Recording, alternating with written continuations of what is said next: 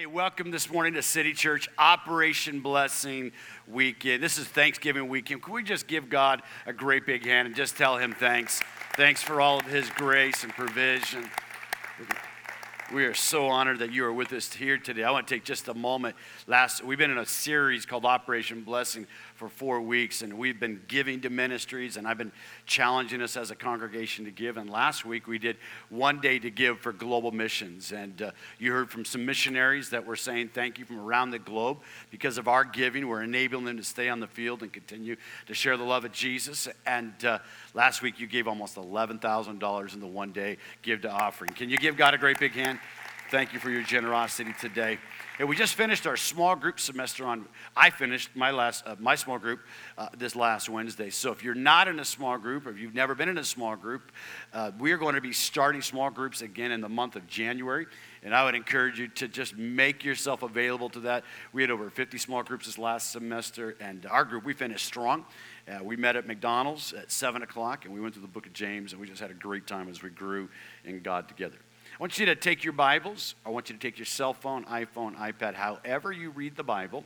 And if you don't bring your Bible, that's great. We have it up on the screen for you. But I want us all to stand this morning in the honor of reading God's Word.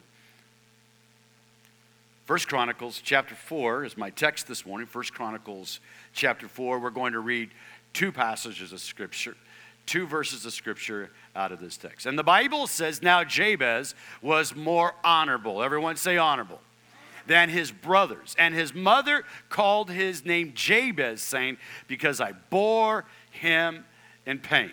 I bore him in pain. And Jabez called on the God of Israel, saying, Oh, that you would bless me indeed and enlarge my territory, and that your hand would be with me, and that you would keep me from evil, so that I may not cause pain.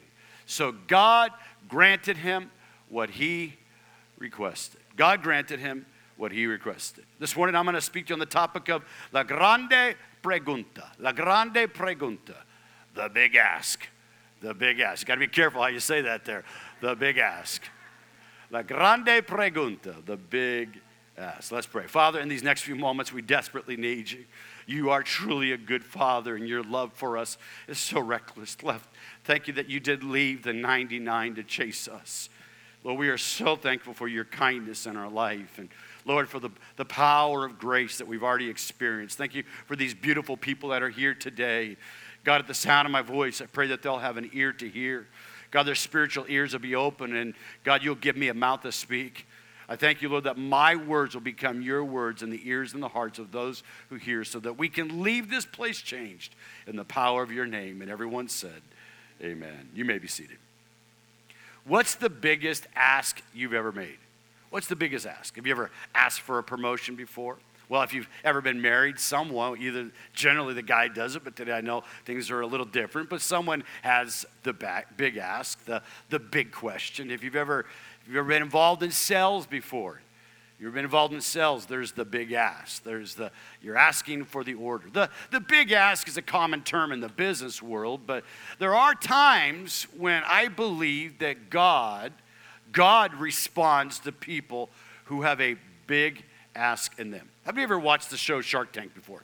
Anybody watch Shark Tank before? You ever watched Shark Tank? It's one of my favorite shows. We watch it as a family and we try to pretend like we're the billionaires and doling out money and and you know Kevin, you know, somebody comes in with a dumb idea and he goes, That's a that's like poo poo on a stick to me. You're dead to me. You're out of here, you know. And, and then Lori will like someone's idea and and uh, they'll, you know, they'll come in and they'll say, well, we want, you know, for 10% equity, we want $50,000. Oh, that's not enough, uh, but I want 20% equity, but I'll give you $200,000. And, but every person coming in there, they got a big ask.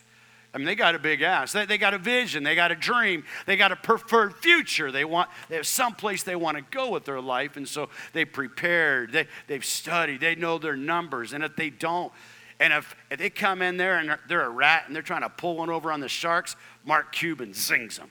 Just boom, man, you're out of here. Not, you know what 90 minus, uh, 90 minus, minus 4 is? 86. 86, you're out of here. Take a hike, you know. And, but these people come in, they got a big ask. And as we look at this man in the Bible whose name was Jabez, his name literally means one who causes pain. Jabez had a big ask. I, find this quite interesting. This, this passage is tucked away in the list of genealogies. If you were to open your Bible, if you had a physical Bible, and you were to turn the pages starting in 1 Chronicles chapter 1, you probably would just skip through, right through this chapter because his name is stuck in a list of several hundred other names, where basically it says, so and so begat so and so, or so and so was the father of so and so. And it goes on and on and on and on. And then all of a sudden, in chapter 4, verse number 9, Jabez pops up. Uh, Jabez, though, had a problem. He had a bad name. Remember back in the 60s, there was a song called Born Under a Bad Sign. you remember that song? I played it the other day. Just not a good song. Not a good song, but it was a song that really resonated with culture because there's a lot of people that feel like they were born with a bad break. They, had, they were born in the wrong family. They're born in a place of lack. And, and Jabez had a problem. His name literally meant pain. Can you imagine running around, hey, what's your name? Pain. You're like, what? You got to be kidding me. His mother called him pain. Now, obviously, there must be a reason that you would call your child pain. Obviously, there was a reason. The reason was is that, who knows? Bible doesn't tell us. But could have been a difficult childbirth could have been a difficult childbirth. He, Jabez could have been, uh, he probably was. The Bible seems to indicate he had other brothers. He could have been in a long line of brothers and, and maybe doesn't have a dad, and there's no way for her to be able to provide for this other child. Whatever his case is, his mother stuck a label on him. His mother put a, a label you know, our culture wants to put labels on people. We want to label you're a right winger, you're a left winger, you're this, you're that. Labels, labels, labels. And I always say this leave your labels and your logos at the door because that's not what identifies you today. As a Christ follower today, what identifies us is a relationship with the Lord Jesus Christ. Laura and I were invited by uh, Ray and Sherry Bennett to attend a lunch down in Orlando at the, uh, the Haven of Hope. And uh, it was really, there was a couple more people that were at this little lunch. It was inside of a, inside of a small little office strip building. And, and as we were having lunch, I got to hear different people's stories. Every person in this picture, except for the lady leading it and Ray and Sherry, every person, and myself, uh, every person uh, that was there is HIV or a, carries AIDS, is currently has AIDS in their body. And, and we got to just hear their stories. They got to tell us about their life. And, and my wife went outside. She was talking to one lady, and her name was Mary. And uh, Mary's a beautiful young lady, and God has really done a work in her life. And Mary was talking to my wife about her identity, talking about how that she's got HIV and how she got it, and the pain, so much pain. And every one of these people, the guy that I was talking to, Robert, so much pain, guys, I can't even. I mean, they've had to walk through and live through things that I can't even imagine. And in our culture, if you're labeled, a, you have AIDS, you're a carrier of AIDS, or, or you're an HIV positive, that's a label.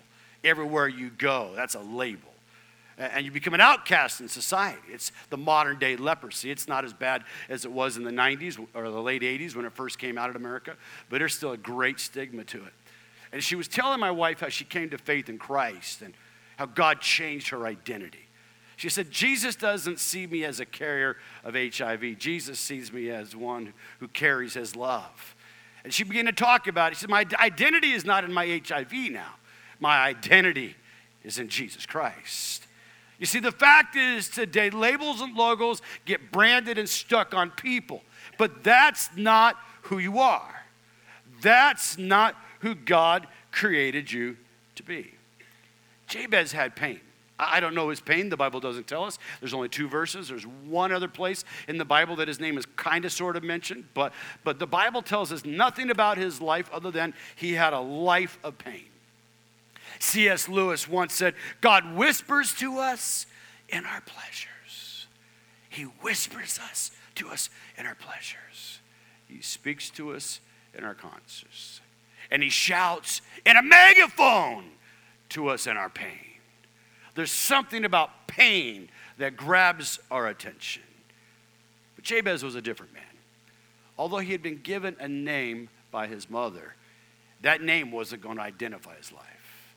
Someone might have identified you with a label today. You might even put a label on yourself.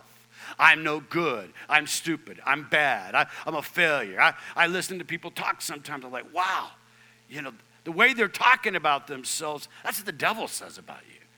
I've heard many people, and I've done it myself. I feel so stupid. I've done something dumb, or I, have sinned again, or I, I've done something. I, God, why? I'm so dumb. No, don't put labels on yourself. Don't allow anyone else to put a label on you that identifies you, that brands you, that marks you, that causes you from being what Christ has called you to be. You see, a label can't determine who you are, only the Lord can determine your destiny today. You know, Mary and this group of people that were sitting down there receiving the grace of God, but Mary in particular, she chose to be a victor, not a victim. She chose to be a victor and not a victim. And the Bible says in verse number nine that Jabez's position before God was more honorable. Jabez was more honorable than his brothers. He was more honorable. He had a better name. The word honorable has a sense of weightiness, of heaviness to it, a, a sense of prominence. He was more honorable. You know why he was more honorable? Because he called. He called on God. I looked 725 times people in the Bible called on God. Calling on God. Jabez called on God. The psalmist declares it like this Call upon me, the Lord says, in your day of trouble, and I shall rescue you, and you will honor me. Call on. Calling on God is simply praying to God, talking to God.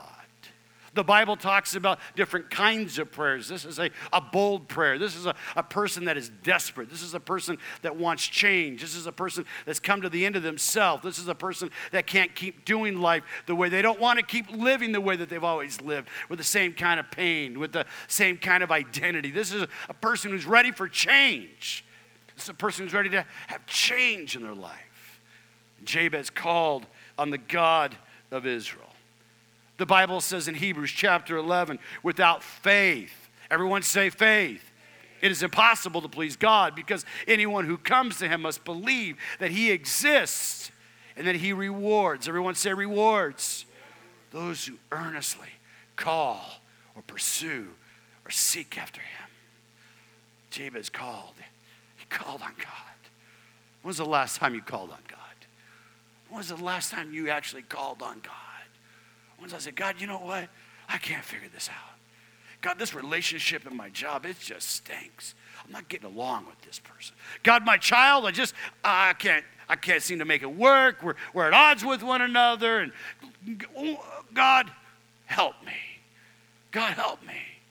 God, I need you today. God, I got a bill here I can't pay. God, I got a diagnosis from a doctor I can't seem to figure out. The doctors can't seem to figure out. When was the last time that you found yourself in a place where you needed God? Jabez called on God. The Bible says he was more honorable. And here is his la grande pregunta, his big ask. He asked God for favor. He asked God for favor. God, would you bless me? Everyone say, bless me. God, would you bless me? To bless means to be prosperous, to be health, healthy, to be whole in mind and spirit, to make happy. To make happy is literally what it means. Jesus, when he came and he taught the kingdom of God, he said, Blessed are the poor in spirit. Blessed are they that hunger and thirst. Happy, fulfilled, prosperous are those who seek after God's kingdom. Jabez was going after God he was calling on God. He said, God, will you bless me? See, this is the heart of God today. A blessing, although it can contain the idea, the concept of physical prosperity, in the kingdom of God, it's far beyond money and riches and wealth. As a matter of fact, Jesus said it's hard for people that possess a lot of that to enter into his kingdom. No, this goes far beyond that.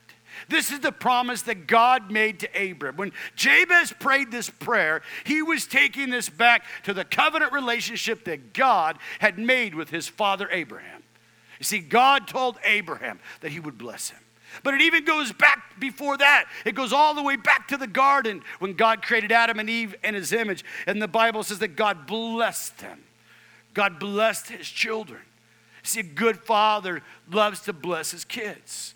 When both of my boys turned 18, we had a blessing service. Some of you were invited and some of you attended that service. And I remember the power of that day. We had talked with them about it over the years. And, and when that day came, I, I spoke, I stood before my boys, and we had other people speak blessings over their, them and, and pray over them. But then at the end, I, as a father, I put my hands upon their head and I blessed them. I blessed them. I spoke the blessing of God. I had a, a little outline that I went through, and I declared God's promises and blessing over their life. See, blessing the heart of God today is to bless. In Ephesians, Paul says, Praise be to the God, the God and Father of our Lord Jesus Christ, who has blessed us in the heavenly realms with every spiritual blessing in Christ. Every spiritual blessing. God wants to bless you today. God doesn't want you to have labels and logos branded to your life that keep you living a life of inefficiency, ineffectiveness, brokenness, despair. No, no, no, no, no. That's not your identity today. God wants to bless you with every single spiritual blessing. As a matter of fact, the book of Acts says it like this this is why God sent Jesus. God sent Jesus. The Bible says, having raised up his servant, he sent him to bless you. Everyone say, Bless me. Jesus was sent to bless you. That's why he came, by turning every one of you away from your iniquities. Sin sinks. The Savior causes you to sail into a new identity. Sin will sink you in your life. Sin will take you to places of bondage and despair and lack. Even if you have resources, you won't be able to believe for God to intervene in a certain area of your life that you haven't been able to figure out. But Jesus has come to turn us away from our iniquities so that we can sell into a future that God has planned for us. You see, a good father is a giver of good gifts. If you, being sinful, know how to give good gifts to your children, how much more will your Heavenly Father give good gifts to those who ask? The Father wants to give you a good gift today. Are you willing to ask for it? Are you willing to ask? La grande pregunta. Pretty good. Pretty good.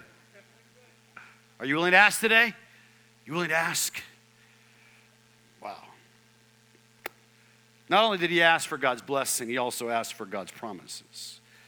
In verse number 10, he said, God, will you enlarge my territory? Uh, enlarging of territory has to do with two things influence and impact. Everyone say influence, everyone say impact.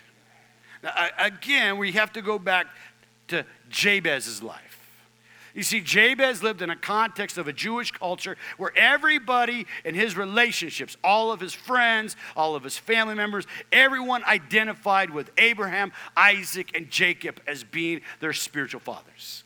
And they believed, they believed that God, the promise that God had made to Abraham, was their promise. They believed it with all their heart. Know the promise that God made to Abraham? In Genesis chapter 12, this is what God says to Abraham I will make you a great nation. I will make you a, this is God's promise. This is what Jabez is asking for. I will make you a great nation. I will bless you. I will make your name great, and you will be a blessing. And you will be a blessing. I will bless those who bless you. Whoever curses you, I will curse. And all peoples on earth will be blessed through you. Abraham, you'll have a son. You'll have a people, a nation. You'll have land much longer, larger than what you possess today. You'll have my divine protection. If people bless you, I will bless them. If people bless you, I will bless them. If they don't bless you, I won't bless them. And then I'm going to make you a blessing to the nations. That was the promise. Jabez is praying, God, will you enlarge my territory? You see, land was significant in the Old Testament because it represented their wealth, it represented the promise that God had made to Abraham. God, enlarge my territory. God, enlarge my influence. Enlarge my capacity. God, I want to be a blessing. I want to be a blessing. God, I want to I, I, I want to bless. I want to live life open handed. Today's core value, if you are on a serve team today and, and you were talking in your group, our, your core value today was core value number eight. And core value number eight at City Church is we live to give. See, God blesses you. God gives you an abundance for every good work so that you can live like Abraham of old to be a blessing to the nations. To be a blessing to the nations. Over the last two months at City Church, you've given over $35,000 to different needs, to hurricane relief disasters, to, to, to, to the, the, the, Puerto Rico situation, to Convoy of Hope, to, to Habitat for Humanity, to, to the Pregnancy Center, to Christian Sharing, to missionaries. Over the last two months, as a congregation, you see, God has blessed you so that you can give and what, what Jabez understood is what the psalmist understood that when you bless, you find influence with God and with man. In Psalm chapter 41, the Bible says, Blessed are those who have regard for the weak. The Lord delivers them in their times of trouble, and the Lord protects and preserves them. And they are counted among the blessed in the land, and He does not give them over to the desires of their poor when you live to give, when you live for influence. Jabez understood the power of being a blessing. See, wealth and increase is never about us. It's never about more stuff. It's not about more toys. If you have them, it's great, but it's not about that. It's about living a life of influence. The proverb says, if you help the poor, those in need, you are lending to the Lord, to the Lord, and the Lord will repay you. Jesus said it like this Whoever wants to be great in my kingdom if you want to be great, if you want to have influence, if you want to touch people, you got to become a servant of all. Jabez looked around and said, God, I know that you got more for me. When was the last time that you asked for God? When was the last time that you asked for God's promises to be fulfilled in your life? God, I know that you have more for me. God, I know that you have more for me today. God wants to bless. God wants your influence to grow. Are you willing to pray? La grande pregunta. Are you willing for the big ask today?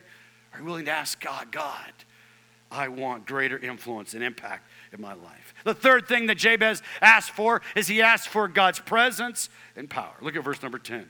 That your hand would be with me. That your hand would be with me. The hand of God. The right hand of God. It's an, anthrop- an anthropomorphism. That's a tough word. Say that three times real fast. Anthropomorphism. It simply means a human attribute contributed or attributed to God. The right hand of God, the strong hand of God, the powerful hand of God. That God, your powerful hand will be with me. Simply means your authority. Your authority.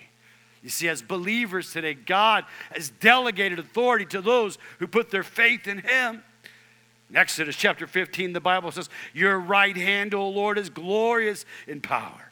Your authority, your right hand, O Lord, smashes the enemy. The authority, the power of God smashes the enemy, demolishes and destroys strongholds and lies that have been assigned against you. Your God, may your right hand May your power, may your presence be with me. When Jesus came, Jesus commissioned his disciples. If you are a Christ follower today, you are a disciple of Jesus. Say, I am a disciple of Jesus. You're a disciple of Jesus. And this is what the disciples of Jesus did. They preached, everyone say preached. They told people about Jesus. They taught people how to live God's way. They taught them that the kingdom life, God's life, is different than the life that they've been living. And then the Bible says they went around and they healed people who were sick and they delivered people who were held captive by Satan.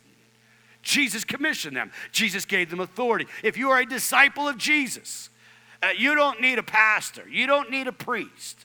You don't need a politician to set you free. You need Jesus and his right hand and his right his power and his authority to go before you because Christ is in you. And that same authority he gave the disciples, he's given to you today. See, he was asking God. He was asking God for that spiritual power and authority to live victorious. But he was also asking for direction. God, let your right hand direct me. Let your right hand go before me. Psalms 25 says, Show me your ways, Lord. Teach me your paths.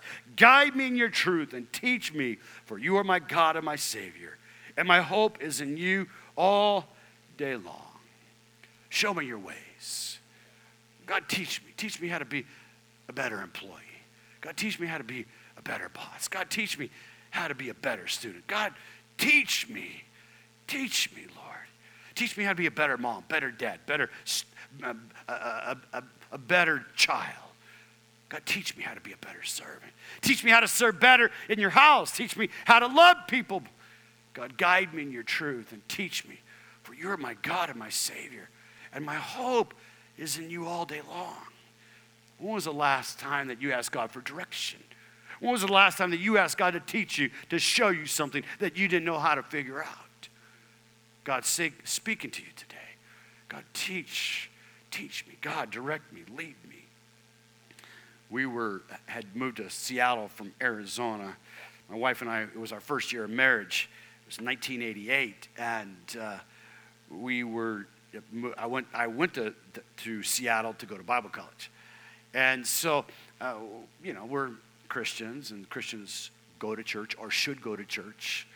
And so uh, we said, well, let's go, let's go to church Sunday morning. We didn't know one person in Seattle, didn't know anything about, the, way before the days of GPS, 88. Google wasn't even a dream or a thought in anybody's mind yet. There's no Google Maps, there's no iPhone maps. It's the old school. Everybody know old school? You go to the phone book that's in front of the 7 Eleven and you pull out a map, right? You know, you, you try to find a map, and, and the page that you need when you go to the phone book was always torn out. Anybody remember those days? You got to be over a certain year to remember that. But I, you'd go like you, okay, if we just get to the phone booth, we can make a phone call and find out where they're at. You're trying to write down directions. And, and so Sunday morning, uh, we were bedside Baptist and we slept in. And then, I'm just kidding. And then, and then so we said, well, we'll go Sunday night. We'll go find a church Sunday night. And so I'm not making fun of the Baptist. I'm a Baptist. It's all good. And so I, I'm not picking on anybody here. So we said, well, go Sunday night. And so we found a couple of churches that were open on Sunday night. And, and we just went. We didn't pray about it. We didn't ask the Lord to direct us or lead us. We were just kind of just going to go and figure this out. And, and we went to this church. And the first church that we went to, everybody say weird. Now, all, all Christians are weird, right? I mean, we know we lift our hands. And if you're coming from a culture that people don't lift their hands, like, well, what's that about? And, but these guys were really weird like really weird. I don't know what it was, but I looked down at the altar. This is true story. I looked down at the altar, and there were these two girls at the altar, and they were praying, and they were rubbing their necks together. I mean, like, I didn't know how they did it. It was the most contorted thing I'd ever seen. And my wife, you know, they're having a pre prayer service, and, and my wife is kneeling down and she's praying. I'm, I'm looking like, these people are weird. I mean, I'm weird, but they're really weird. I say, hey, get it, we're getting out of here. So I told Laura, I said, come on, let's go. We're going to get out of here. So we left that place, and and so she had another church on her list. It was a Bible church. You walked in the church, everybody had a notebook. Everybody had old school because that's all they had, but everybody had their Bible open, and the place was packed. I mean, every seat about this size of a uh, this about this many seats in the auditorium. Every single seat was full. The pastor had this overhead projector up there, and he was teaching, and he was teaching in the Bible. And uh, in the middle of service, he says something, and my wife just leans over to say something to me, and he stops the service and he points at me. And he says, We don't do that here. My first time. I didn't even do anything. I'm just sitting here. And she whispered, I mean, whispered to me. And that guy, and oh, I'm, I'm 25 years old. I'm a hothead still. I've been saved. I'm not sanctified. I'm furious. I can't believe it. He pointed me out. I can't. I stand up in the middle. I'm like, I can't believe this. What is this? We're out of here. And kicking the door, and I'm. I was so angry. I left. I left the church. Now listen, this is this is 34 years. This is a long time ago. Okay, give me a break. All right. This is young Eugene. Still had full head of hair. All right. I kick that door. I go flying out of there. I'm so angry. And as I walk out the door with my wife, the deacon comes to the, to the vestibule. It comes right behind me and he locks the door on me. So I drove around the block and I'm so angry. I'm going back there and I'm going to tell them off. And I go to the door and the, all the doors are locked. so what we did is we realized that calling on God for direction in our life was really, I, I finally, I got the clue. It was really important. It was really important. So we went home and I asked God to forgive us. We got, I can take you to the place, the chair. We got our knees and we said, God, direct us. We want to be in your will. Jabez asked for God's direction. And then finally, the last thing that he prayed is that God would keep him from evil. God, will you protect me? Keep me from evil so that I may not cause pain. God, keep me from evil. One of the saddest realities of the Christian life is that people will live their whole life for God. People do a lot of good things. And at some point in the relationship with God, it becomes cool. They begin to drift. Church attendance, giving, living for the mission becomes cool. Become more concerned about retirement and just kind of finishing out easy. They lose that sense. And then they find themselves doing things that they never could have imagined they would have done. And they bring pain not just to themselves, but to many other people. See, no person sins to their own demise. All sin has tentacles and impacts other people. My sin, your sin. We've all sinned. And Jabez knew the power. He knew the consequence. Uh, he knew the consequence of his spiritual father, David. He, he knew the consequence even of the, some of the mistakes of the patriarchs that they had made. He knew that they'd brought evil into their families because of choices. Did they love God? Yes. They'd made bad choices. Jesus, when he taught his disciples to pray, he said, Lord, lead us not into temptation, but deliver us from the evil one. It's a powerful prayer. It's a powerful prayer. See, Satan comes like a roaring lion. He wants to deceive you, he wants to twist your thinking, he wants to take you in places that you should never be, he wants to bring pain into your life. Our own human nature, our own human desires, James says, our own sinful hearts pull us away to do evil. And Jesus said, And when you pray, pray, Lord, lead us not into temptation, but deliver us from the evil one. How do you experience deliverance today? You can pray, but number one, you got to run. Everyone say, run. You got to run from evil. You got to run from it. You can't hang around it. I, I work with guys that are, uh, often I talk with people that are still struggling with life controlling addictions and they find themselves falling back. And there's three things every time that takes a person backwards hanging out with the wrong people, going to the wrong places, and having the wrong playthings. Those three things every time. If you're a Christ follower, you're trying to move forward, but you start hanging around, there are people. They might be even your very family members. Uh, they might be people that you know for a long time, but when you start to get around them, their attitude, their spirit, the way they live, they might even be Christians. They're sour in their disposition. They have no faith for a preferred future. But every time, Paul says, run from it. Timothy, run from evil, flee from it, but pursue. Everyone say, pursue. It isn't just enough to stop doing something. It isn't just enough to get free from an addiction. It isn't just enough to, to, to, to, stop something. Something else must replace it. We might not just run from something, we have to run to something. And what do we run to? We run to faith, we run to love, we run to peace, we run to Jesus. Paul the Apostle said it like this I do everything to spread the good news and to share his blessing. Don't you realize that in a race everyone r- runs, but only one person gets the prize? So run your life to win. Run your life to win. Run your life to win. Run it today. God loves you. His love is so reckless, so awesome so amazing. Then I want you to see the last part of this verse here, 1 Chronicles 4:10. And so God granted him what he asked. La grande pregunta, the big ask, the big question. La grande por favor, the big favor. God, please My cousin sent me an email about a year ago. It was a, and she had a big ask. Her kidneys have been not functioning correctly for about 10 years, and they were getting very, very low. They're getting down to the place where they weren't going to continue to function and she wasn't going to live. And she was getting desperate. And so she sent an email out to her family and friends. I'm not that close to her. I mean, I, I've known her my whole life, but, you know. And I read this email, and she was asking for a donor.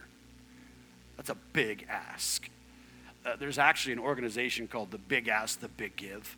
The Big Ask, it, it's a kidney donation uh, organization. Can you put that picture up there for me, guys? No big deal. But it's a big ask. I thought, wow. I remember reading that, thinking, you know, would I be willing to do that? I, I mean, I like her. But to get my kidney, you start reading all the potential you know, side effects. And, and it went out there for a couple weeks. I contemplated it for about three minutes and I like, ah, I don't know, man. Ooh, big ask. Big ask. One of our other cousins responded with a big give. And about five months ago, she had a kidney transplant. That was a big ask. That was a bold ask.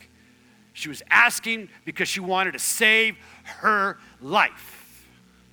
Do you hear that today? I pray for her. She doesn't know Christ. She doesn't know Christ. She's far from God today. Doesn't believe like we believe in any way, shape, or form. But she was willing to ask big. How many of you are willing to ask God today for something big? How many say, God? See, Jabez was more honorable because he was willing to ask God. He was willing to ask. I want you to close your eyes. I don't know what this elicited. I don't know what the Holy Spirit spoke to you. I don't know what you're walking through. Some people, you're just kind of cruising through life. And I don't ever pray for bad things to happen. Bad things are going to happen. And things that out of our control are going to take place. But is there something? Maybe it's more influence and greater impact. Maybe it's protection. Maybe you're struggling. Maybe you got to struggle. Maybe you keep finding yourself falling back and to doing things you shouldn't do. Maybe you just want a fresh sense of His favor. Maybe today you just got cool and that reality of him being your we said he's such a good father. We sang it we declared it. We talked about the reckless love of god. He left the one left the 99 to chase the one. Maybe it's just a fresh sense of his love. But if you're here today you say you know what? I got a big ask of me. I don't know what it is today. We're going to in just a moment here i'm going to invite you to come and the, I want the altar workers to prepare themselves but if you're here today and say god i got a big ask on the count of three Will you raise your hand? One, two, three. Right now. Come on, raise your hand in this room. Amen. I want everyone to stand with me this morning. The worship team is going to lead us, and altar workers, if you could make your way down, we're going to take just a moment right now. Uh, listen, this is your time. We save, normally we have the, the prayer time in the middle, but today, this is your time to connect with God. I, I don't know about you, but Jabez was more honorable because there was a desperation. He was willing to pray the prayer that no one else is willing to pray. Uh, there's nothing magical about coming into the altar, but there's something powerful about you stepping out in faith. You raised your hand, didn't raise your hand. As the worship team begins to play, we're going to take just a few moments here, and I'm going to invite you to come. I'm going to invite you to come and bring your big ask. Grande pregunta. I'm going to invite you to bring your big ask to God today. Let's worship the Lord.